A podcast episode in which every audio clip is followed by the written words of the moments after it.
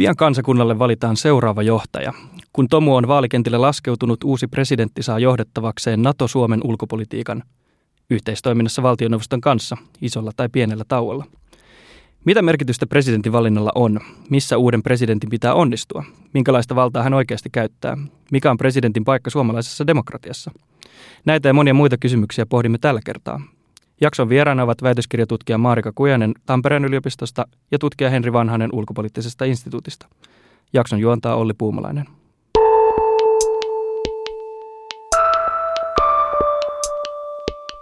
La storia d'Europa è una storia di rinascimento. Katari.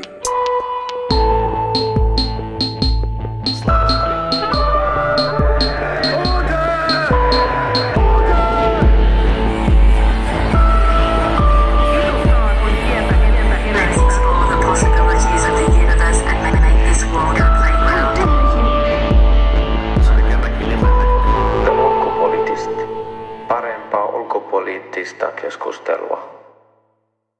Tervetuloa Maarika ja Henri. Kiitos. Kiitos vaan.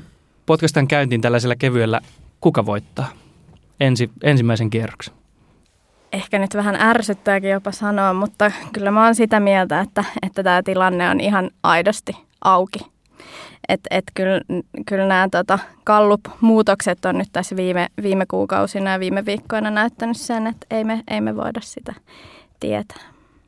Jos katsoo sitten tosiaan näitä galluppeja ja trendejä, mitä tässä on ollut muutamia kuukausia aikana, ja sitten jos miettii näitä todennäköisiä tai potentiaalisia siirtymiä äänestäjien osalta oikeisto-vasemmistoakselilla, niin jotenkin tästä yhtälöstä jää semmoinen mielikuva väistämättä, että kyllä se ensimmäinen kierros näyttäisi aika voimakkaasti ehkä sinne Stubbille nyt menevän sitten.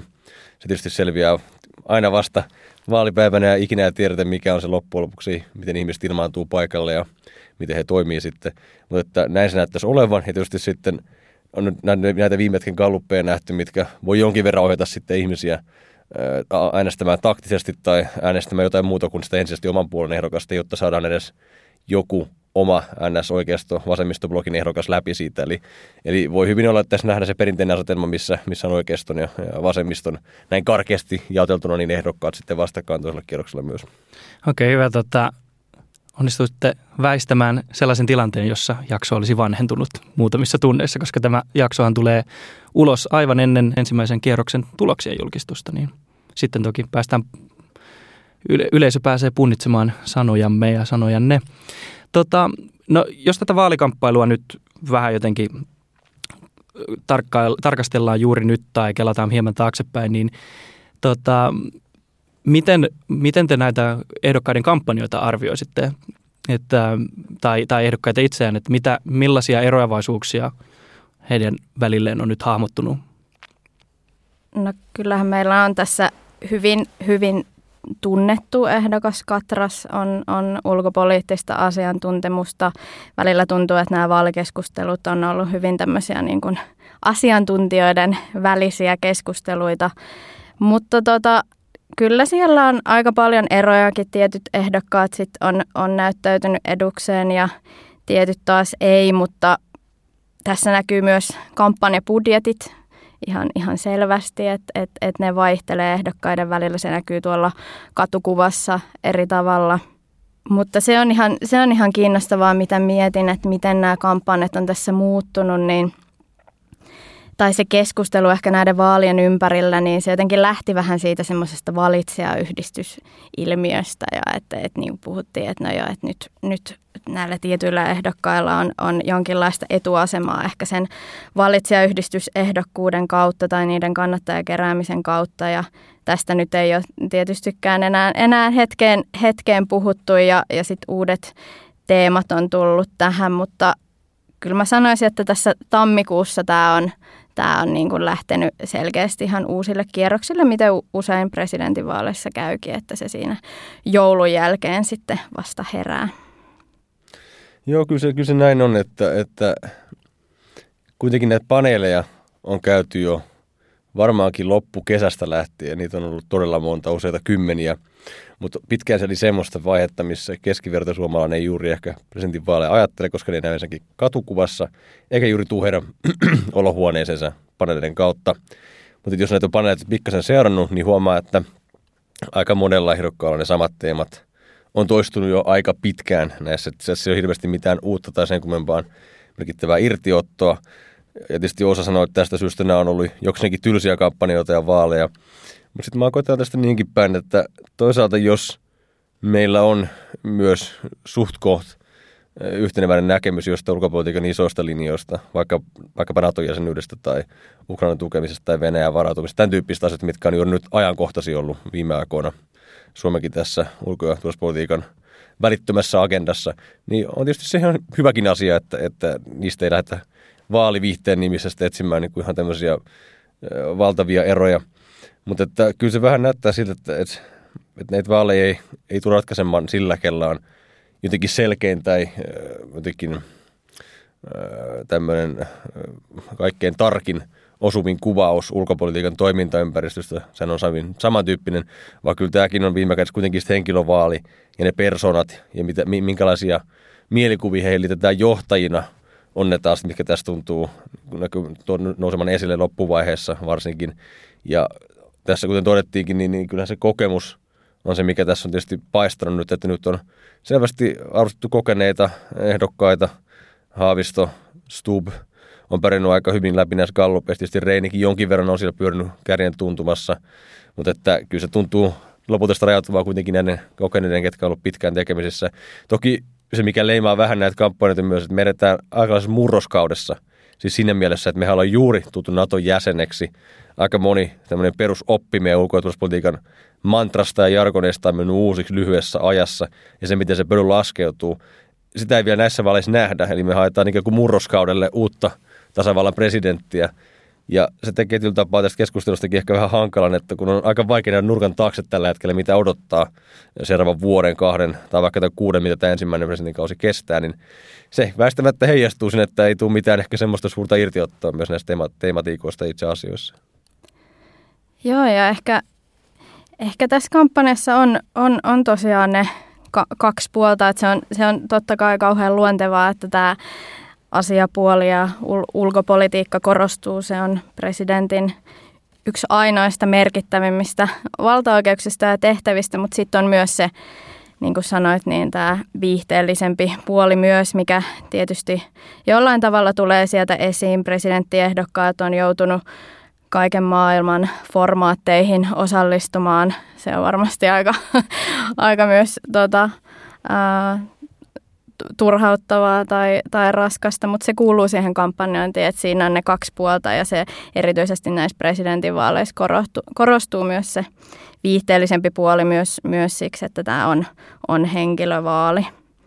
Suomen ulkopolitiikkaa tai ehkä ulkopolitiikkaa yleisesti vähän niin kuin politiikan lohkona, niin sitä pidetään vähän tämmöisenä isona laivana, joka kääntyy hitaasti ja sitä Suomessa varsinkaan on tavattu kauheasti keikutella suuntaan aika toiseen.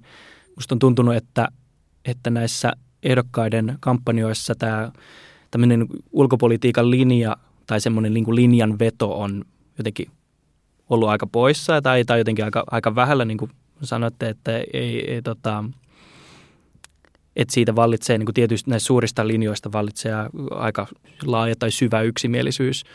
Ähm, no, bongasin, äh, tota, Harri Harkimoa ei, ei nyt Gallupien valossa ehkä voi pitää tämän tulevan vaalin kärkiehdokkaana, mutta tota, hän on ainakin jossain plakaatissa nimittänyt äh, tätä linjansa tota, Harkimon Niinistön linjaksi vai Niinistön Harkimon linjaksi, tämmöinen Paasikivi, Kekkonen, Kekkonen, Paasikivi hengessä. Ähm, mutta onko, onko näillä ehdokkailla siis, onko ehdokkailla siis mitään linjaa? Onko tämä jotenkin tämä kutina, pitääkö tämä paikkansa, että kaikki on jotenkin, onko kaikki ehdokkaat saman linjan ehdokkaita? Niin, no jos ajatellaan, että perinteisestihän Suomessa on ollut tiettyä konsensushakuisuutta nimenomaan ulko- ja turvallisuuspolitiikan kysymyksissä. Ja se on ollut jossain määrin hyve. Tämä ajattelutapa, että pienellä valtiolla ei ole usein varaa moneen ulkopolitiikkaan, vähän tämmöistä koivistolaistakin ajattelutapaa. Ja kyllä se tietysti tässäkin näkyy väistämättä siltä osin, että se iso ikään kuin linjaratkaisu, mikä tehtiin, oli se NATO-jäsenyyden hakeminen. Ja sitten kun se toteutui, niin ikään kuin pöydän laskeutui meille, meille rakentui tämmöinen uusi raami, uudet ikään kuin fraasit ja uudet tämmöiset perus, äh, niin kuin tämmöiset nurkkapultit siitä, mitä Suomen ulko- ja turvallisuuspolitiikka tällä hetkellä on. Opit kääntyy ylös alasin. Venäjästä ei puhuttu enää samalla tavalla tämmöisen, että haetaan rakentavaa dialogia. Nyt puhutaan pelotteen rakentamisesta. Eli ikään kuin tämä suuri muutos tapahtui jo ja nyt siihen asetutaan. Ja siitä on niin, kuitenkin niin vähän aikaa, kun tämä ikään kuin itse alkusysäys käynnistyi, niin nyt ei ole se hetki, milloin valitaan isoa uudistajaa tai linjan muuttajaa, vaan nyt haetaan ainakin mun nähdäkseni jatkuvuutta sille linjalle, mikä valittiin Venäjän hyökkäyssodan jälkeen, ja ikään kuin rakennetaan sen erillisiä palasia, oli, oli ne sitten NATO-jäsenyyden, Suomen NATO-profiilin kehittäminen, puolustuskykyjen ja suorituskykyjen tota, edistäminen, Ukraina-tukeen liittyvät kysymykset ja niin edelleen. Että nämä on oikeastaan niin nyt tiettyjä yksittäiset, mitä nyt hienosäädetään, mutta tässä ei tosiaan haeta nyt tota, uudistajaa, vaan enemmänkin tämmöistä niin kuin johdonmukaisuutta tälle valitulle linjalle. Joo, joo se, on ihan, se on ihan totta, että nämä ehdokkaat ei, ei eroa, eroa siinä mielessä kauhean paljon, tai se ehkä äänestäjille näy, näy nämä, nämä tota, ulkopoliittiset linjanvedot. Totta kai me ollaan nähty myös, myös tämmöisiä yksittäisiä, yksittäisiä ö, kannanottoja, jotka eroaa sitten tästä, tästä tota, koko ehdokas joukosta, mutta tässä täytyy myös muistaa se, että kaikkihan tässä ehdokasjoukossa ei ole hakemassa presidentiksi. Siis osa, osa tietää, että heillä on ihan selkeitä mahdollisuuksia tulla valituksi. Osa taas on sitten tässä kampanjassa mukana ehkä, ehkä hankkimassa puolueelleen kannatusta ja, ja niin kuin sitä kautta, että sen näkee jo katsomalla tuota ehdokasjoukkoa, että lähes kaikki puolueet haluaa edelleen asettaa oman ehdokkaan. Niin sitten jos sä tuut tämmöisestä pienemmästä puolueesta, jolla ei perinteisesti ole ollut mahdollisuuksia tulla valituksia tässä niinku uuden vaalitavan aikana, niin, niin se sitten luo semmoisia tietynlaisia erilaisia mahdollisuuksia niille ehdokkaille tehdä ehkä niitä irtiottoja ja, ja, ja lausua semmoisia kantoja, jotka, jo, joilla voi olla jotain riskejä sit, sit sen niin kuin, ää, koko kansan vetoamisen näkökulmasta ikään kuin. Joo, jos haluaa hieman karrikoida, niin tota, mitä parempi mahdollisuus tulla valituspresidentiksi, sitä ns. Diplomaattisempia ja yleisluontoisempia ehkä kannatot on, kun tässä esimerkiksi nyt tässä tapauksessa otetaan vaikka Li Andersson ja vasemmistoliitto, hän on kuitenkin päässyt hyvin selkeästi esittämään vasemmistoliitolle ja heidän äänestäjille kannalta tärkeitä asioita koskien ydinasepolitiikkaa, esimerkiksi kehitysyhteistyötä, tämän tyyppisiä asioita, että se on kyllä hyvä keino profiloitua ja se tuo oma lisämaustansa näihin keskusteluihin, mutta sitten taas mitä lähemmäs kärkiehdokkaita mennään, niin sieltä alkaa ne erot olemaan ehkä jokseenkin semanttisia. Totta kai ehdokkailla on siis jonkin verran heidän ihan oman henkilökohtaiseen taustansa tai puoletaustansa johtuen jonkinnäköisiä omia painotuksia. Esimerkiksi Haavisto on puhunut paljon rauhanvälityksestä. Hänelle Afrikkaan liittyvät kysymykset, kehitysyhteistyöhön, tämmöiset humaanit kysymykset on ollut hyvin tärkeitä. Toki hän on ottanut tähän repertoariin nyt sitten ollessaan ulkoministerinä NATO-kautena ja nyt muutenkin aikojen muuttuessa hieman tätä kovan turvallisuudenkin profiilia. Hän on hieman komentanut retoriikkaa esimerkiksi itärajakysymyksen kaltaisissa asioissa. Stubb taas, joka on pitkään puhunut esimerkiksi NATOsta, aikaisemmin jossain puhunut E U:sta. Tämän tyyppistä. Kyllä heillä on niin kuin tämmöisiä pieniä henkilökohtaisia eroavaisuuksia, mutta se, miten ne sitten käytännössä näkyy siinä työssä, niin se on, se on aika hiuksen hienoa hommaa, koska kuitenkin sit pitää muistaa, että vaikka me ollaan tosiaan pieni maa siinä suhteessa, meillä ei ulkopolitiikka heilu sen mukaan, kuka meillä on hallituksessa tai presidenttinä, että ne Suomen intressit kuitenkin maailmalla on. Ei Suomella ole montaa ulkopolitiikkaa tai montaa eri puolen ulkopolitiikkaa, vaan ne hioutuu sitten kuitenkin aina siinä käytännön työssä. Ja osittain myös se käytännön työ on se, mikä sanelee sen agendan. Esimerkiksi kyllähän edellinenkin hallitus olisi varmaan paperilla ollut viimeinen, joka olisi lähtökohtaisesti lähtenyt hakemaan NATO-jäsenyyttä, jos katsotaan heidän puolen tekemiä linjauksia aikaisemmin, vaikka S D P, vihreät, vasemmistoliitto. Mutta sitten kun käytännössä tilanne muuttui, niin yhtäkkiä he olikin Suomi viemässä Suomea NATOon. Eli pitää muistaa myös se, että se mitä presidentin agendalle tulee, niin me ei välttämättä edes tiedetä sitä, ja se voi olla jotain hyvin suurta, jos on ollakseen, tai sitten ei. Mutta se käytäntö on se, mikä muovaa viime kädessä, minkä heidän linja oikeasti sitten on vaaleista ja vaalipuheesta huolimatta. Jos vielä vähän niin kuin muistuttamme mieliimme, että mi- mistä tässä niin kuin presidentin duunissa oikein on kyse. Tota, toisinaan tämä on ehkä semmoinen, joka, joka joskus tuntuu, tuntuu itsestään selvältä, mutta jos kerrotaan vähän, että, että mitkä on presidentin valtaoikeudet ja oikeastaan tärkeimmät tehtävät, siis mikä Suomen tasavallan presidentin hommassa on oleellista?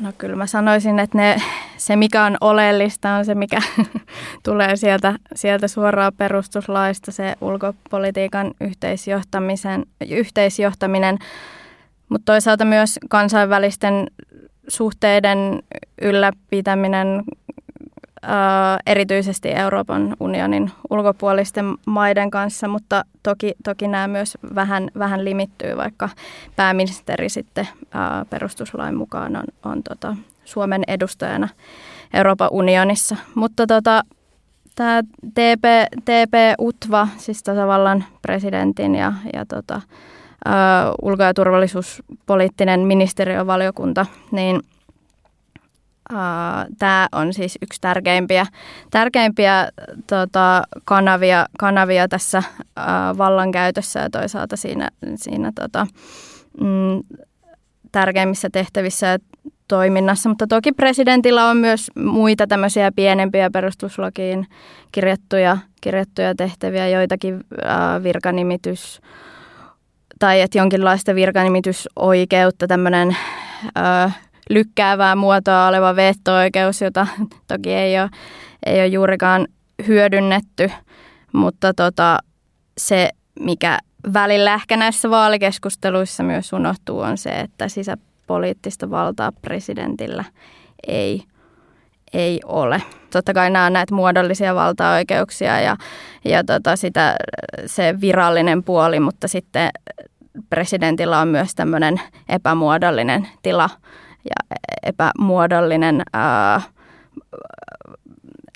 valta, mistä, mistä lähtien hän voi myös vaikuttaa. Niinistöstä on puhuttu vähän kuin siihen sävyyn, että hän olisi ottanut vähän niin kuin kaiken irti niistä vähistä valtaoikeuksista, joita hänellä on vähän niin kuin tiristänyt sieltä niin kuin viimeisetkin, viimeisetkin tipat, niin onko tämä muuttanut jotenkin presidenttiyttä Suomessa, tämän Niinistön suosittuja ja no maksimi pitkä valtakausi? Niin, kyllä mä sanoisin, että Niinistö on jatkanut, jatkanut kyllä edeltäjien sen linjaa siinä mielessä, että hän on pitänyt aika tiukasti kiinni tästä ulkopolitiikasta tai ulko, ulkopolitiikan johtamisesta, koska se on, se on niin kuin sanoin, yksi ainoita merkittäviä valtaoikeuksia, mitä presidentillä, presidentillä on. Et, et myös Halonen, Halonen tästä piti kiinni, Ahtisaari. Ää, ja, ja kyllä voi lähes varmuudella sanoa, että se on myös, myös seuraavan presidentin tota, ää, intressi. Joo, kyllähän tietysti se on juurikin tässä, kuten totesit, niin se presidentin juuri tehtävä määrittyy sen perustuslain kautta, ja siellä se on oikeastaan hyvin korostetun turvallisuuspoliittinen yhteisjohtaminen, ulkoturvallisuuspolitiikan seulipäällikkyys. Eli se määrittää pitkälti sen ikään kuin asian, mikä liikkuu nimenomaan turvallisuuspolitiikassa. Mutta se on toisaalta hyvä asettaa kontekstiin, että se on sikäli mielenkiintoinen instituutio tänä päivänä, että, että jos ajattelee sen syntyhistoriaa, niin sehän muodostui silloin, kun Suomen tasavalta alun perin ensimmäisen kerran rakentui, silloin kun Suomi sai itsenäisyyden. Alun perinhän Suomeen kaavailtiin kuningasta, kun tämä hanke karjuutui, niin sen jälkeen Suomeen sitten tuli presidentti. Ja presidentti oli alun perin tässä äh, totta, niin tasavallan alkuvuosikymmenen enemmänkin tämmöinen sovitteleva hahmo, jonka tehtävä oli ikään kuin balanssoida sisäsodan jälkeisessä Suomessa oikein, oikeiston ja vasemmiston välillä. Ja presidentti ei sikäli ollut mitenkään erityisen sillä tavalla mieleenpainuvia henkilöitä, he eivät olleet juuri erityisen aktiivisia sillä tavalla, kun tänä päivänä presidentti mielletään. Että se oikeastaan se muutos tapahtuva sotien aikana, että silloin syntyi tämä hyvin voimakas presidentin ympärille, tämä tämmöinen ikään kuin sota-ajan kabinetti ja hiljaisen piirin tämmöinen ö, ö, dynamiikka, mikä nosti presidentin aika voimakkaasti tähän turvallisuuspolitiikan ytimeen. Sitten totta kai Paasikivi ja Kekkosen myötä aivan erittäin merkittävää vallankäyttöä tietysti, ja sitten taas kylmän sodan päätteeksi lähdettiin purkamaan tätä, jolloin siihen jäljelle jäi pitkälti nämä ulko- ja turvallisuuspolitiikan kysymykset, sisäpolitiikka risuttiin täysin pois. Niin se on tietyllä tapaa ehkä jäänne myös ajoilta öö, ja on elänyt tätä omaa kehityslinjansa sen mukaan, miten Suomikin on kehittynyt, miten maailman tapahtumat on vaikuttanut siihen, miten Suomessa on koettu, että ulkopolitiikkaa on tarvinnut johtaa. Mutta siitä huolimatta, jos katsoo viimeisimpiä mielipidemittauksia, Suomessa Elinkeinoelämän valtuuskunta on tehnyt näitä paljon, niin näkyy aika selvästi se, että suurin suomalaiset olisi edelleen valmiita antamaan lisää valtaa tasavallan presidentille, jolle mä en keksi mitään muuta selitystä kuin sen, että, että varmasti Suomessa suurin osa ihmisistä varmaan on ikänsä puolesta semmoisia, ketkä on elänyt kuitenkin aika, jolloin meillä on ollut voimakas presidentti-instituutio, niin se ikään kuin muisto ja kunnioitusta instituutioita kohtaan on olemassa edelleen. Ja mä näkisin, että taitava presidentti, siis taitava poliitikko, kun presidenttinä on, niin osaa hyödyntää se, että instituutio on hyvin kunnioitettu ja arvostettu ja sitä kautta pystyy käyttämään agendavaltaa myös asioissa, mitkä ei välttämättä ehkä suoraan hänen toimivaltaansa kuuluisi, mutta tavallaan jos Niinistönkin suosiota katsotaan, se on mitä yhdeksänkymmentä prosenttia, niin tavallaan noin kansansuosiota, suurta kansansuosiota nauttivan instituution henkilön kun vastaankäyminen voi olla poliittisesti aika hankala aika monen Suomiin, ei välttämättä kannata ryhtyä, että hän nautti aivan eri luokan suosia arvostusta verrattuna vaikka pääministeriin.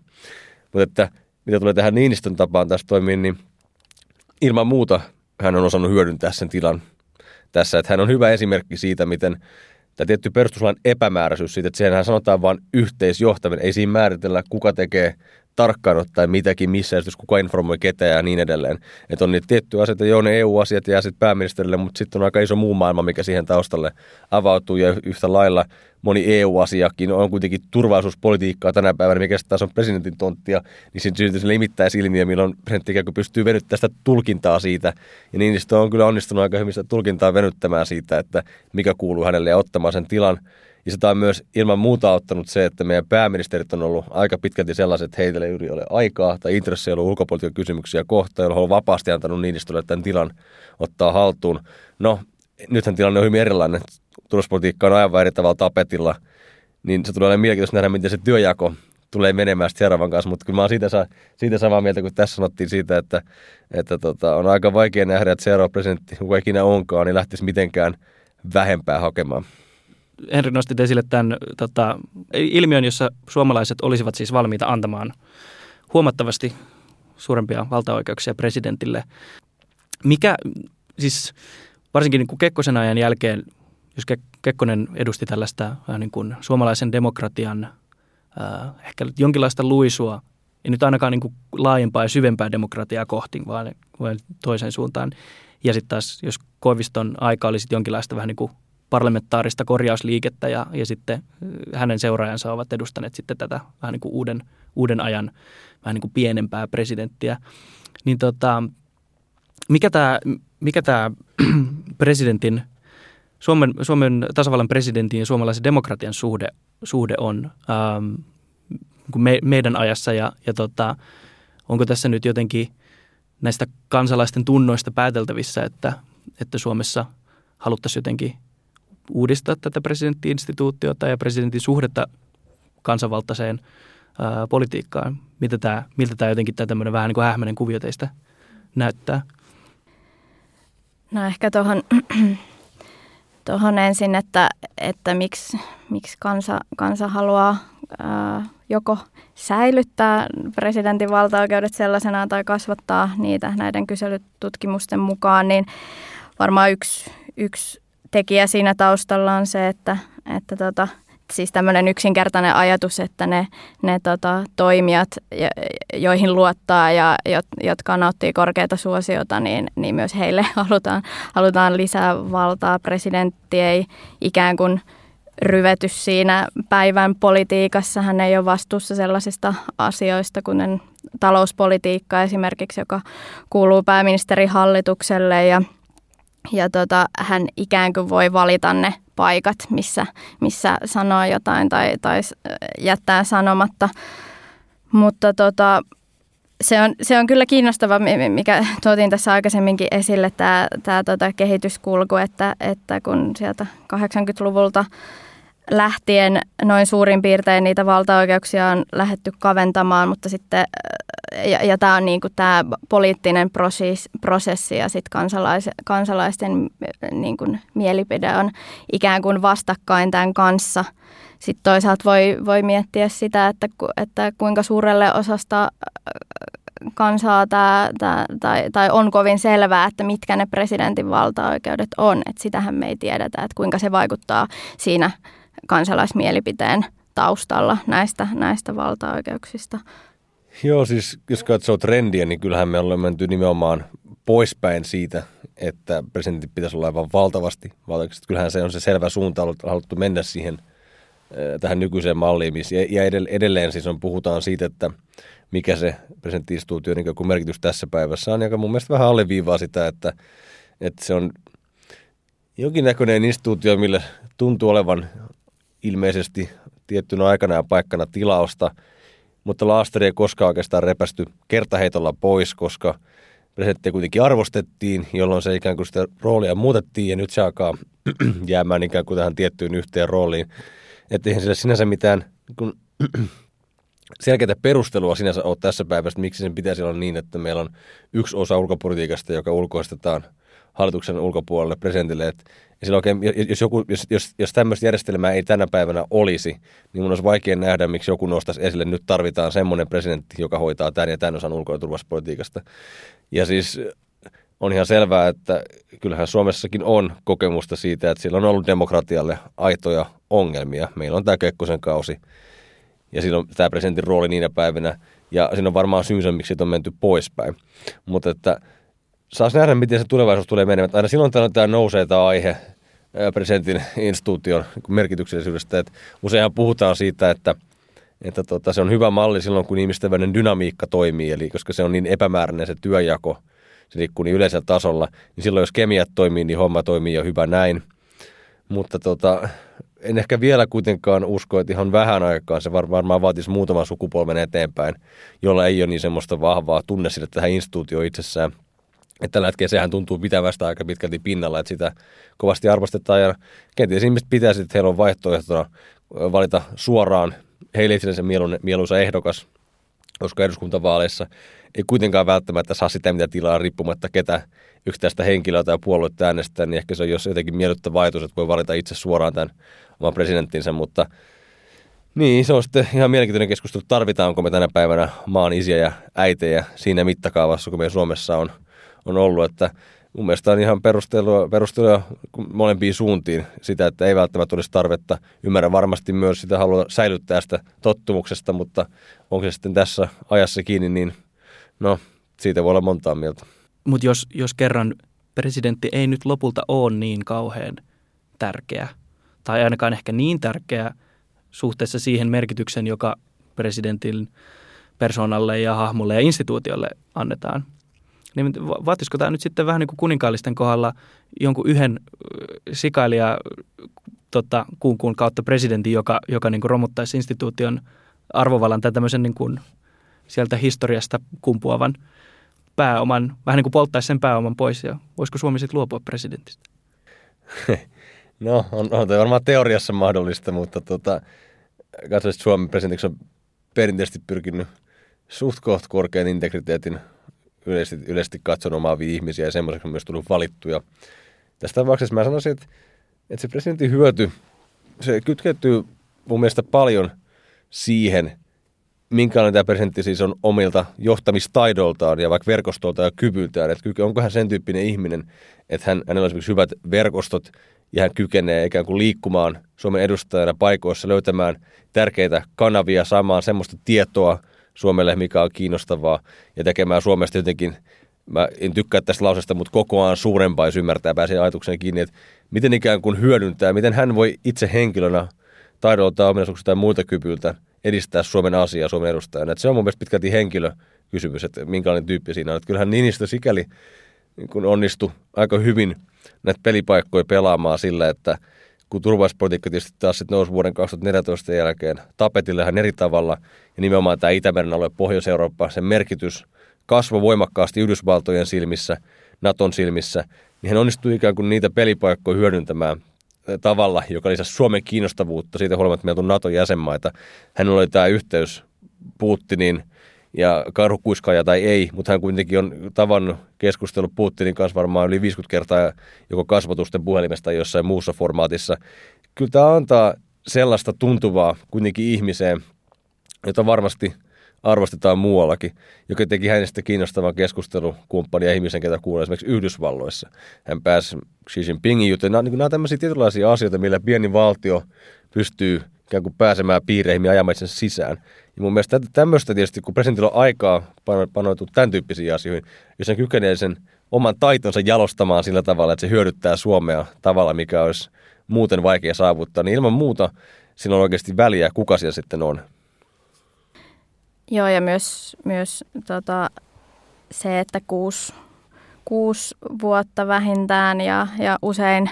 Usein tota kaksitoista vuotta, että niinhän se, niinhän se on, että kuusi kaksitoista vuotta jossain missä tahansa poliittisessa virassa on aika pitkä aika, samalla kun pääministerit vaihtuu aika tiuhaan tahtiin, hallitukset vaihtuu, niin se voi ajatella, että se luo jotain tämmöistä pysyvyyttä, pysyvyyttä ja, ja tota, jatkumoa siihen, ja mikä myös mahdollistaa sen, että presidentillä on, on se mahdollisuus luoda niitä suhteita. Totta kai poliittisissa viroissa olevat henkilöt, poliitikot hyödyntää myös niitä, niitä tota, aikaisemmalla on, tota, poliittisella uralla ää, luotuja suhteita, mutta, mutta tota, se, että presidentti on noin, noin kauan virassa, niin luo semmoisia tietynlaisia mahdollisuuksia.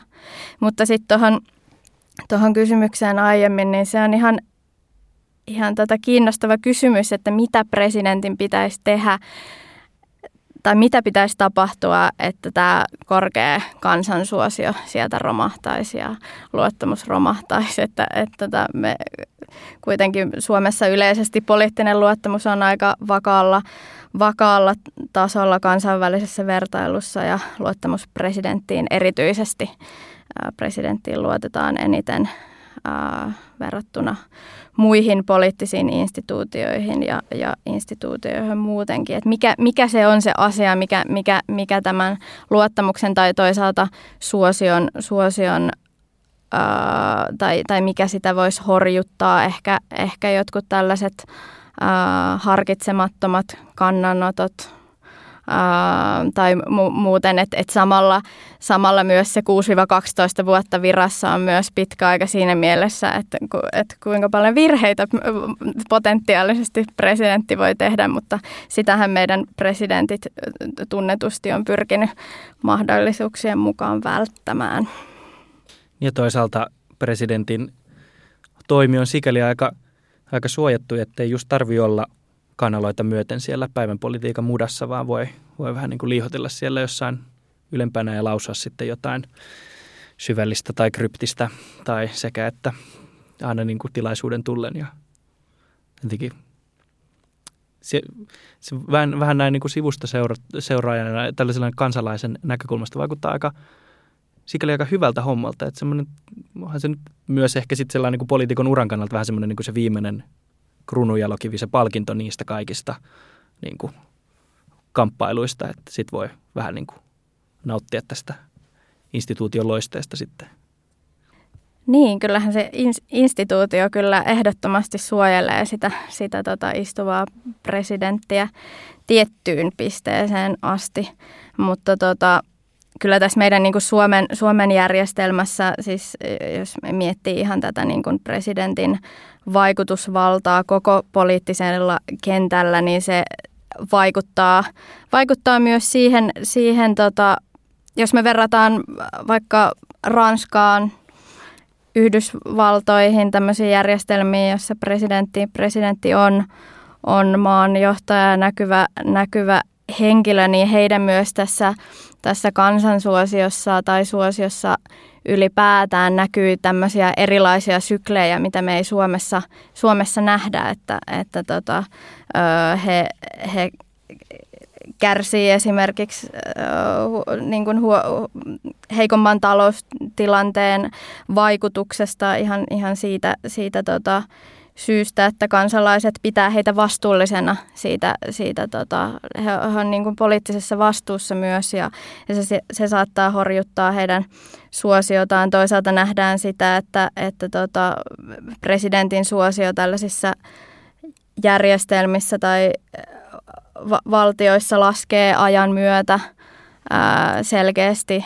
Meillä se pysyy aika tasaisella tasolla. Niinistön kaudella se on, se on tota, maltillisesti mennyt koko ajan vähän ylöspäin, mutta lähtökohtaisesti siellä seitsemän kahdeksan yhdeksänkymmentä prosentin tienoilla. Öö, ja ja tämä myös, tää myös aiheuttaa sitten sen, että me ei, me ei nähdä semmoisia suuria, suuria heilahteluita sitten myöskään kriisien aikana, mikä on sitten yksi tämmöinen, tämmöinen tota, ää, ilmiö, ilmiö, tunnettu ilmiö, kun kansa kerääntyy ikään kuin lipun, lipun ympärille kriisien aikana, ää, niin se sitten saattaa nostaa, nostaa sitä presidentin suosiota. Meillä se on niin korkealla, niin me ei nähdä sitä liikettä, mutta varmasti se vaikuttaa siihen niin kuin presidentti, jos miettii vaikka näitä viime vuosien, ää, viime vuosien ää, kriisejä, maailman tilannetta, ää, pandemiaa, Venäjän hyökkäyssota Ukrainaan, ää, niin presidentin rooli tulee eri tavalla vähän esille ja, ja hän on eri, ja, ja niin kuin kansa myös jollain tavalla näkisin, että, että hakee myös semmoista, semmoista tota, tietynlaista ö, johtajuutta, mitä sitten pelkkä hallitus ei välttämättä tarjoa. Mä tulen itse tarkkailemaan mielenkiinnon sitä, että saako seuraava tasavallan presidentti yhtä jakamattoman suosion ja kiitoksen kuin mitä Niinistö on saanut. Mun mielestä se ei ole automatiikkaa välttämättä, vaikka se luottamusinstituutti onkin korkea, koska tässä pitää kuitenkin jonkin verran miettiä sitä, että Niinistöhän on ollut suosikki, suosittu poliitikko jo ennen presidenttiyttä. Hän on yksi Suomen historian varmaan suosituimmista poliitikoista ylivoimaisesti. Hän on rikkonut useampia ääninätyksiä eduskuntavaaleissa, tämän, tämän tyyppisissä, missä hän on ollut sitten mittaamassa suosiotaan. Jolloin tietysti pitkän kahdentoista vuoden aikana saattaa hieman sekoittua se, että onko hyväksyntä instituutiokohtaan myös oikeastaan hyväksyntää Niinistöä kohtaan henkilönä, että onko näissä joku ero, merkittävä ero. Ja Niinistön arvosteluhan on ollut myös sellaista, että, se on, että tota, siinä on ehkä sitä hieman vältelty, että on puhuttu jonkin verran mielessäkin tästä hiljaisuuden ringistä hänen ympärillään ja on ikään kuin presidenttiä alamaiset ja on haluttu kun välttää sellaista asetelmaa, missä on näyttäytynyt vastarannan kiiskinen ja veneen keikuttelijan suhteessa presidenttiin, niin mä en ole ihan täysin varma, tuleeko seuraava presidentti nauttimaan ihan samanlaista suosiota, koska kuitenkin nyt sinne on pyrkimässä sen, sen tyyppisiä ehdokkaita, ja varsinkin niistä, jotka hyvin todennäköisesti nyt voisi voittaa tämän vaalin, mitkä kuitenkin on sitten sen tyyppisiä ihmisiä, että ainakin lähtötilanteessa, jos heidät valitaan, he ei ole sen tyyppisiä, milloin ihan varaukseton tuki kaikissa esimerkiksi poliittisissa puolueissa Suomessa, tai ylipäätänsä eri ryhmittymissä.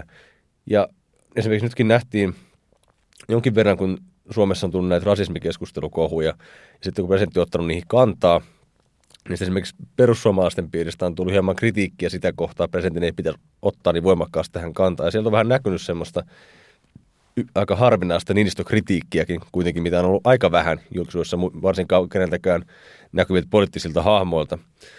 Niin ollaanko Suomessakin siirtymässä vähän sen tyyppisiä aikoihin, missä meillä ei ole yhtä selvää suosikkia presidenttiehdokasta, joka on niin jakamattomasti kansan ehdokas.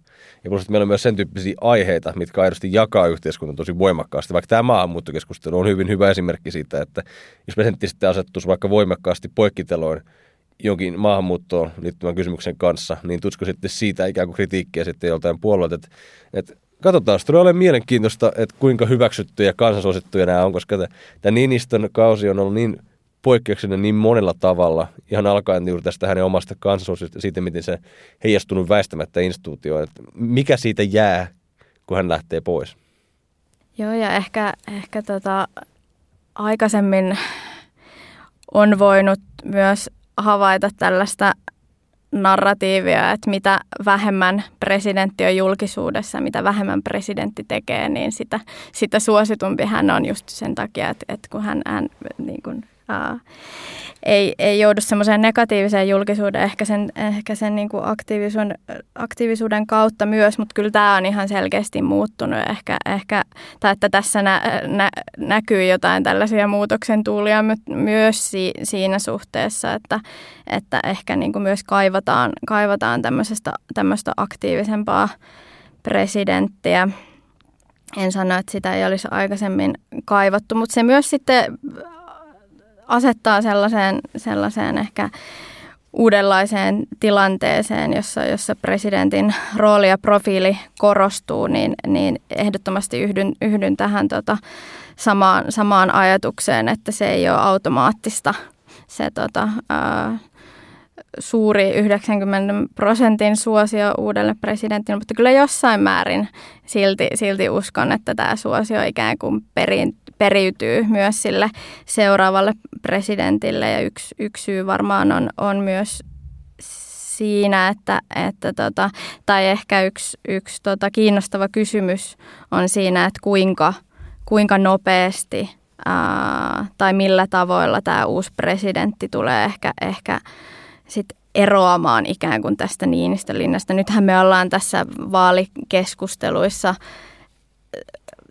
on, on, on havainnut, että, että nämä presidenttiehdokkaat ei juurikaan kritisoi Niinistön toimia mi- mi- millään tavalla, että se on, se on semmoinen aihe, mihin ei haluta mennä. Ihan yksittäisiä, yksittäisiä ehkä, ehkä kommentteja on tullut, mutta, mutta yleisesti, että ehkä siinäkin taustalla voi olla se, se ajatus, että, että, että tota, jos tämä on niin kuin suurimman osan kansasta, tai, tai että kansalaisten mielestä ikään kuin toimiva linja, niin uskalletaanko sitä sitten haastaa, mutta tota, niin, kyllähän Niinistönkin toiminta presidenttinä on kehittynyt tässä hänen, hänen kautensa aikana, että ei voida myöskään, myöskään olettaa, että se, se henkilö, joka astuu tuossa maaliskuussa virkaan, niin on sitten täsmälleen samanlainen vallankäyttäjä kuin kuusi tai kaksitoista vuotta myöhemmin.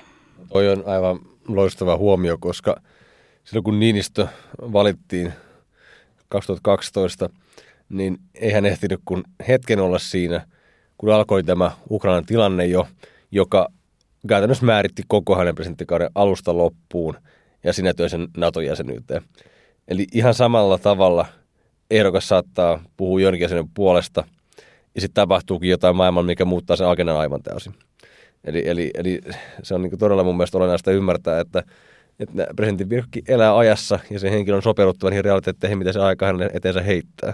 Että nyt eletään nimenomaan semmoista aikaa, että on aika paljon suurtakin potentiaalia semmoiselle, että jotain yhtä merkittävää ja suurta voi tapahtua kuin mitä helmikuussa kaksituhattakaksikymmentäkaksi. Mä en jotenkin voi olla ajattelematta, että, että tämä presidentin rooli on myös rooli jotenkin sanan yhdessä, yhdessä merkityksessä siis siinä, että, että Niinistö jotenkin myös niin kuin näyttää ja tuntuu sellaiselta, jo jolta presidenttiin usein jotenkin ehkä semmoisessa populaarisessa mielikuvituksessa ajatellaan oleva, että ne on harmaahapsisia, pitkän poliittisen uran tehneitä miehiä. Ja sitten jos vertaa vaikka edellisen pääministerin saamaa vastaanottoa, hän edusti niin kuin, tavallaan vähän niin kuin esteettisesti erilaista poliittista johtajaa kuin mihin ehkä äm, tässä maassa on totuttu tai miten se nyt halukaan muotoilla, niin vähän niin kuin, että jotta, jotta presidentti-instituutio jotenkin jotta sitä ravisteltaisiin tai jotta se muuttuisi tai jos, jos sitä, jotta sitä ehkä kyseenalaistettaisiin, niin jotenkin voi olla ajattelematta, että no mitä jos esimerkiksi presidentti olisi nuori nainen, mikä, mikä olisi tavallaan sit siinä suhteessa jotenkin tämä, varsinkin jos presidentti-instituutio ja sen, sen saama arvostus nousee sieltä jostain historiasta, joka, jossa tavallaan on vähän niin kuin tietty kuvasto ja niin kuin tietty tämmöinen jossain selkä, selkärangassa opittu, että tällaisia presidentit, presidentit ovat ja ehkä onko, onko tämä nyt jotain tämmöistä suomalaisen yhteiskunnan piilevää patriarkaalisuutta tai, tai jotain tällaista? Niin, no nyt ainakin näyttää siltä, että nämä vaalit ei tuota, tuota muutosta vielä, vielä tähän. Joo, kyllä se. Va, mä oon ihan varma siitä, että ennemmin tai myöhemmin myös presidentti-instituutio tulee kokemaan jonkinnäköisen. No jos näitä haluaa ravistelussa kutsua, niin olkoot, mutta että se tulee jossain määrin muuttumaan sen takia, että ehdokkaat tulee olemaan eri sukupolvia erilaisia kuin millä on totuttu. Se on väistämättä tulee eteen, kun sukupolvet vaihtuu. Ja sen tietysti ne mielikuvat siitä, mikä on se perinteinen käsitys presidentistä, mihin itsekin viittasit tässä, niin se vaan aika menee sen ohi jollain tavalla, että näissä vaaleissa mennään sikäli mun mielestä hyvin perinteisellä, perinteisellä kuvastolla, että ei tässä nyt varsinaisesti ravistajaa ole tarjolla eikä myös semmoista oikeastaan kukaan tunnu kaipaavan. Ne ajat on semmoiset, että halutaan enemmänkin semmoista kriisiajan johtajaa, joka, joka sitten pystyy pitämään vakaana ja on luotettavan oloinen. Ja siinä tietysti näyttää siltä, että tässä nyt on paljon vanhempia miehiä tarjolla, että, että sikäli väistämättä, että tota, no niin, todennäköisyydet sille, että vanhempi mies tulee valituksi näyttää olevan korkea, korkea tällä hetkellä, mutta että ikuisesti ei myöskään voi valita vanhoja miehiä presidentiksi, että, että sekin varmasti muuttuu väistämättä jossain vaiheessa. Me käytiin läpi näitä presidentitehtäviä ja, ja perustuslakia ja, ja vähän niin kuin tätä, tätä listaa, öö, mutta tota, tässä keskustelusta vähän niin kuin täältä jostain rivien välistä ja sieltä niin kuin ajatusten takaa tuntuu, tuntuu ponnistavan vähän semmoinen punainen lanka siitä, että se mitä presidentiltä vaaditaan ja odotetaan on ennen kaikkea ja aika paljon jotain muuta kuin mitä, se, mitä siinä listan yksittäisissä pykälissä ja palluroissa voisi olla. Eli jonkinlaista tämmöistä vakautta ja ehkä niin kuin jatkumoa ja toisaalta presidentti on tunnistettava naama ja toisaalta se, että presidentti on päivänpolitiikan sotkujen ja kähmintöjen yläpuolella ja ulkopuolella, niin toisaalta myös suojelee, suojelee presidenttiä ja, ja palvelee tätä vakausfunktiota ja samalla, samalla tota, vähän niin kuin Onko, onko, nyt, onko presidentin sit rooli lopulta olla tällainen tavallaan vähän niin kuin ostaa suo, jotenkin hyväksyntää, legitimiteettiä, suosiota omalla jotenkin tällaisella niin kuin läsnäolollaan, siis suomalaiselle poliittiselle tai yhteiskunnalliselle järjestelmälle sinänsä. Että se on tämmöinen vähän niin kuin taku, takuhenkilö tai jotenkin tämmöinen niitti, joka pitää tätä systeemiä paikallaan, vaikka kauheasti muuta roolia silleen oiskaan. En tiedä, osaanko ihan t- täsmälleen tuohon kysymykseen vastata, mutta et se, se, mikä on totta, miten, miten tässä kuvailitkin, että presidenttiinhän kohdistuu ihan valtavasti erilaisia mielikuvia. siis, Mutta mut se y- y- yksi tota, sana, jota et sanonut, oli arvojohtaja, jos, jos ku- kuulin, kuulin oikein. Mutta tota, sitten sit taas mennään ehkä, ehkä siihen, että Et, et sehän on siis kiinnostavaa, että näitä mielikuvia ja odotuksia on paljon, mutta sitten toisaalta, että jos mitä nyt on itse ehkä seurannut näissä vaalikeskusteluissa, ää, on se, että jos tällä ikään kuin arvojohtajuuteen vetoamalla oikeutetaan jotain sellaista toimintaa, joka muuten sitten ylittäisi ne presidentin valtaoikeudet, että tuossa mennään vähän semmoiselle harmaalle alueelle, että, että jos luodaan tämmöisiä erilaisia mielikuvia presidentistä ja, ja, ja mitä, minkälainen hänen tulisi olla, niin ehkä sitten myös odotetaan, että hän, hän sitten ottaa kantaa myös sellaisiin asioihin, ja, ja mitkä ei hänen, hänen tontilleen ikään kuin kuulu. Uh, Mutta en tiedä. Se, se jää sitten nähtäväksi, että onko tämä vaan tämä, esim. Tämä arvojohtajuuskeskustelu enemmän tässä vaalien ympärillä käytävää. Onko se semmoista median, median nostamaa ennemminkin kuin sitten niiden presidenttiehdokkaiden itse, että näkyykö tämä sitten mitenkään siinä, siinä tota, uh, virassa sitten. No minkä sortin manuaalihan siihen sinänsä ole, että minkälainen presidentti pitää olla?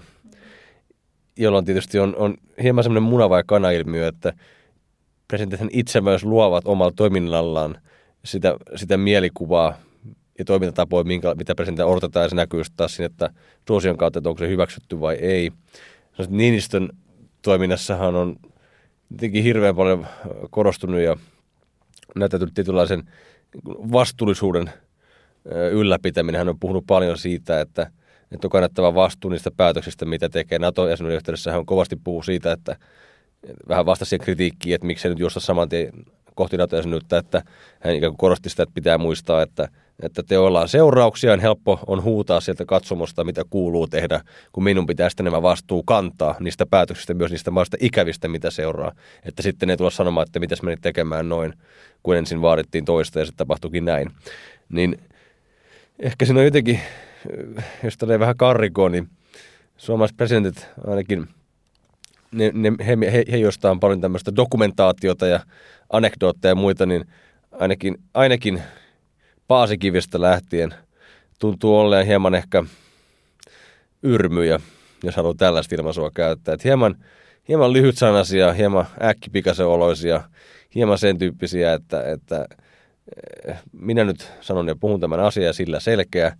niin se näyttäytyy jonkinnäköisenä hyvänä Suomen presidentille, että hän on, hän on hieman tämmöinen äkäinen ja, ja omia niin kuin, lankoja käsissään, tai käsi, lankoja omissa käsissään pitävänä henkilönä. Mutta se, että onko tämä muodostunut ikään kuin semmoiseksi, että on, on imitoitu aikaisempia presidenttejä, koska vaatimustahan ei tällaisella luonteenpiirteelle ole.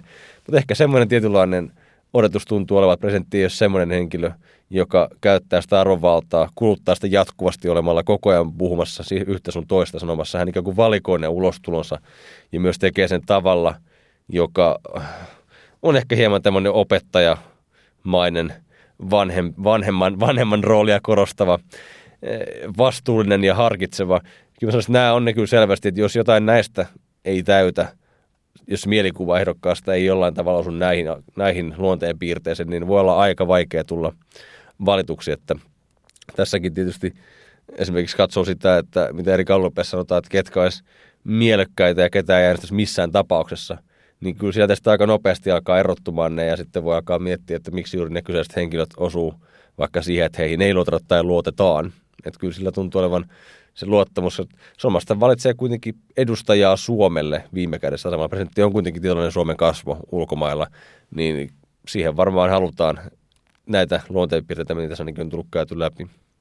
Niin, niin kyllä. Ja sitten siellä äänestyspäätöksen taustalla vaikuttaa monenlaisia asioita, että ei voida ajatella, että, että kaikki äänestäjät miettii presidentin ulkopoliittista kokemusta ja linjaa, vaan tämä on myös niin kuin todettu henkilövaali ja henkilökohtaiset ominaisuudet äh, korostuu myös, mutta tota, niiden todellinen merkitys tai ero, ero siinä äänestyspäätöksen äh, taustalla on tietysti, tietysti tota, kysymysmerkkiä. Kyllähän näissä niin kuin, äh, se, tai, tai et erityisesti se kokemus Kuitenkin, kuitenkin korostuu sit siinä niinku viime kädessä ja sitten ne mielikuvat ehkä siitä kokemuksesta. Minusta yksi kiinnostava tapa lähestyä tätä,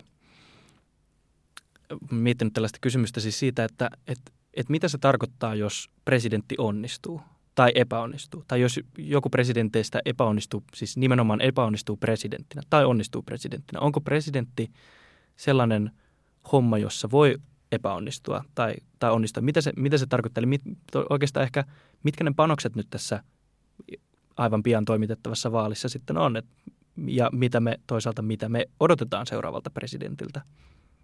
No tietysti kun puhutaan ulko- ja turvallisuuspolitiikasta, niin se on ehkä sellainen laji, missä menestystä, onnistumista on ehkä hieman hankala mitata, eikä Suomessa ei myöskään perinteisesti harjoiteltu, harrasteltu sitä, että arvioidaan kovinkaan niin kuin selkeästi ulkopolitiikan menestymisiä ja epäonnistumisia. Ehkä tietysti nyt on hieman poikkeuselliset ajat siinä mielessä, että kun tämä Venäjän uhka sitten lävähti eri tavalla suomalaisten kasvoille, niin onhan tässä aika, näissäkin vaaleissa tehty aika paljon katumusharjoitusta.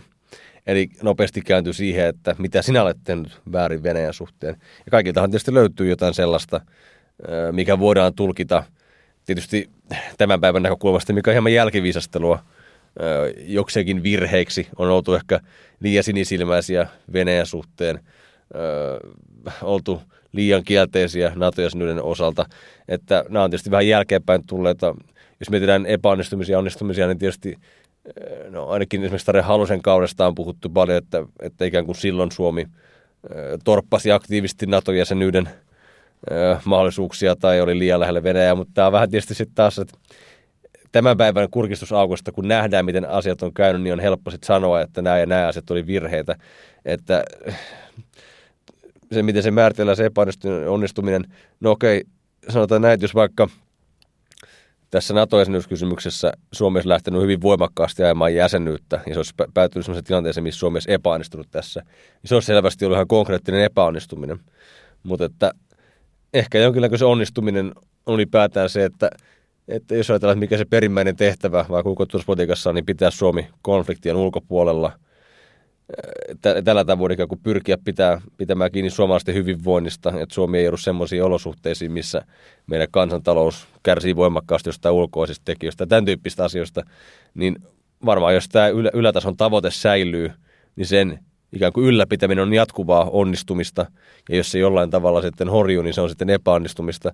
Mutta ei tässä nyt varmaan oikein lähivuosina hirveän paljon semmoisia asioita, mitkä olisi niin konkreettisesti näyttäytynyt epäonnistumista. Totta kai tästä Venäjä-linjasta voidaan puhua, että, että tietysti meillä oli merkkejä pitkään siitä, mikä se kehitys Venäjän suunnalta on.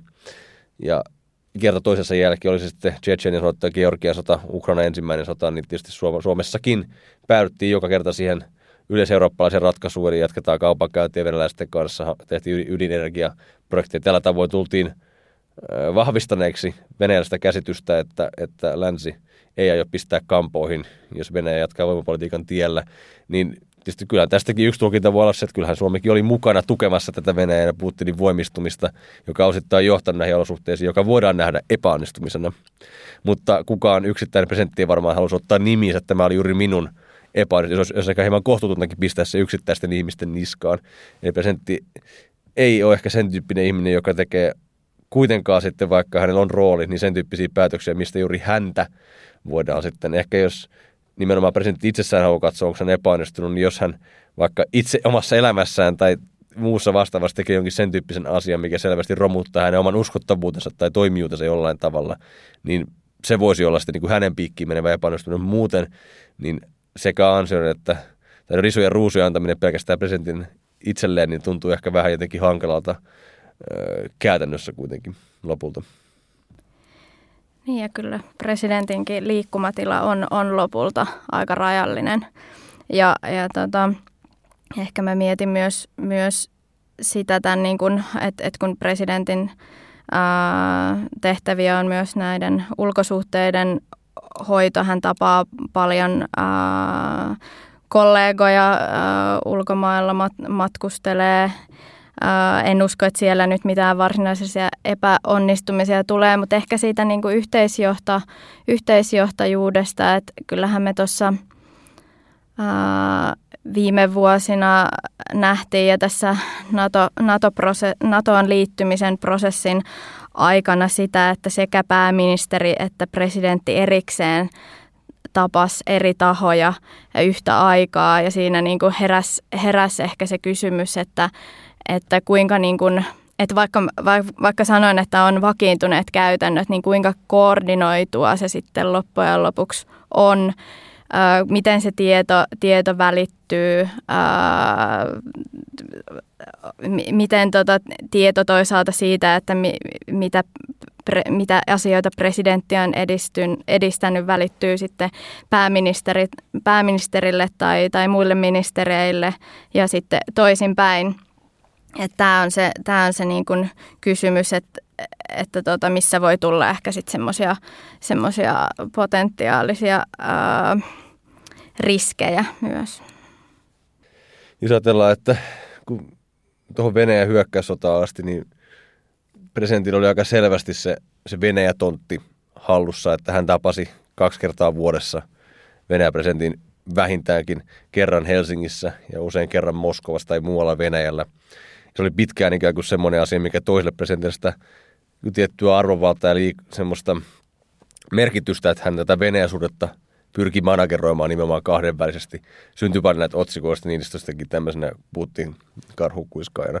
Niin nythän tämä ulottuvuus on viety aika lailla kokonaan pois presidentiltä. Et nythän meillä ei ole mitään tarvetta näissä olosuhteissa, koska yhteydenpito Venäjään laajemminkin on tällä hetkellä aika minimissä, sitä ei tehdä, huippu, sitä ei tehdä korkeatasolla presidenttitasolla ollenkaan, niin kun tämä, viedään, tämä asia viedään nyt pois presidentin repertuaarista, oli päätänsä se tarve pyrkiä rakentamaan sitä dialogia, mitä Niinistö hyvin aktiivisesti kuitenkin teki, että oli näitä huippukouksia Helsingissä, isännöitiin öö, Venäjän ja Yhdysvaltain asevoimia Helsingissä, tämän tyyppisiä asioita, lento, öö, tämmöisiä turvallisuus-transponderialoitteita Niinistö teki, missä Venäjä oli osanne jollain tavalla ja NATO, niin tällä ei oikeastaan mitään tilausta tällä hetkellä.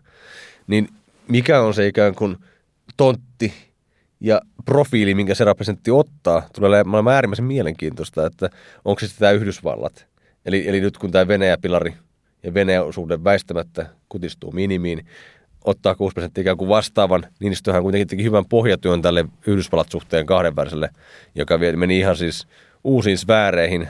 Halosen Karlahan se jäi aika minimiin, nyt se on taas Niinistökaudella mennyt todella voimakkaasti ylöspäin tämä aktiivisuus, kontaktien tiiviys suhteessa Yhdysvaltoihin, niin ottaako se tästä kopin, onko se NATO, että tavallaan mistä tulee se presidentin oma pikkujuttu, saat aikaisemmin se oli Venäjä, enää se ei tule olemaan sitä. Ja kyllä me, kyllähän me ollaan myös nähty, nähty eroja näiden presidenttien välillä, että, että Niinistöllä se painotus on, on, on ollut tuo, mutta sitten toisaalta nähdään, että Tarja Halosella ja Martti Ahtisaarella se niin kuin maantieteellinen ää, näkyvyys, että, että mi, mi, mitä asioita he on ja, ja on halunnut tuoda esille ja, ja tota, minkälaisia ulkosuhteita ja, ja niin kuin tämä globaali etelä- ja kehitysyhteistyö ja, ja niin kuin nämä teemat on sitten taas heidän, heidän toiminnassaan korostunut. Tämä ei ehkä suoraan, suoraan liittynyt tähän, mutta, mutta ehdottomasti, että, että tota, se, se nähdään sitten, että kyllähän Ähm, tiettyyn pisteeseen asti, tai voidaan ajatella, että jokainen, jokainen tota, presidentti on muokannut sitä instituutiota oman näköisekseen, että tämmöinen tota, ää, ajatus usein, usein tota, sanotaan ääneen, ja se pitää ihan paikkansa, paikkansa että, että, että kun heillä, heillä sitä perustuslaillista valtaa, valtaa kuitenkin on, on rajallisesti, niin miten muuten hän sen ajan käyttää ja, ja toisaalta siinä ulkopolitiikassa, niin mihin, mihin sitten keskittää sen, sen niin kuin, ää, pain, painopisteensä. Ää, sitten toisaalta, toisaalta tämäkin ajatus on, ajatus on, on myös, myös korostunut, mihin on törmännyt, että, että niin kuin Suomen presidentti on ikään kuin, tai Suomen presidenttiinstituutio olemassa ikään kuin vaan näitä Venäjän suhteita varten. Putin, Putin on tota, halunnut toimia suoraan presidentin kanssa ikään kuin, mutta tämä on niin kuin tärkeä kysymys, minkä, minkä nostit, että, että tota, tää, tätä ei nyt ole. Niin mikä se on se, se tota, suunta? Se on hyvä kysymys. Joo, ja ehkä viimeisenä tämmöinen, ehkä saattaa kuulostaa tekniseltä asialta, mutta kun, kun silleen omasta perspektiivistä, kun on käynyt politiikan puolella, niin me tietysti aika, aika usein tyytetään aina niitä yksittäisiä, vaikka ministeriä tai presidenttejä. Mutta mä yhtä lailla katsoisin myös sitä, että ketä siihen ympärille tulee, kuka ikinä valitaankaan. Että ne henkilön valinnat kertoo myös aika paljon siitä, mitä painotetaan ja minkälaista osaamista presidentti hakee oman työnsä tuekseen. Se on äärimmäisen tärkeää, että se ei yhtään yhden tekevää, ketä neuvonantajia siihen ympärille muodostuu. Niinistöllähän on ollut voimakkaasti tällaista niin kuin tohtorikoplan maista viittaus tähän tota, aikoinaan, kun Max Jacobsonin kumppanit oli tekemässä aivotyötä Kekkoselle. Niin siellä on tätä Hiski Haukkalaa, Petri Hakkaraista ollut tuolla Niinistön kylissä, ne on Ne on kaikki tämmöisiä aika kuitenkin ajattelevia ja akateemishenkisiä ää, diplomaatteja tai akateemikkoja. Ja se on sikäli myös poikkeuksellista, että, että Haukkala ei, ei ole diplomaattitaustainen henkilö, mutta on ollut hyvin korkeissa positioissa ulkoministeriössä, missä usein kuitenkin pääosa ihmistä on diplomaattitaustaisia henkilöitä, niin se on aika poikkeuksellinen ratkaisu olla tehdä kansliapäälliköstä semmoinen henkilö, joka ei ole diplomaatti. Koivisto teki näin Jaakko Kalelan osalta kanssa, mikä hän, hän oli myös tämmöinen hyvin akateemisesti suuntautunut ihminen, eli, eli, eli kukakin siinä valitaankin, niin katsoisin myös hyvin tarkkaan, ketä siihen ympärille tulee. Hmm, että vaikka presidentin kabinetti tai henkilökunta on aika rajallinen ja pieni, pieni verrattain, niin siellä tätä porukka vaihtuu. Osittain. Niin ehkä mitä pienempi porukka, niin sitä painavammat nimitykset. Että juuri näin. Jäämme jännittämään sitä, kenestä tulee maan seuraava presidentti. Seuraamme suurella mielenkiinnolla kabinetin muodostumista ja, ja presidentin, onko nyt sitten sitä samaa linjaa vai uutta linjaa vai mikä sieltä nyt sitten putkahtaa. Kiitos erittäin paljon mielenkiintoisesta keskustelusta Maarika Kujanen ja Henri Vanhanen. Kiitos. Kiitos paljon.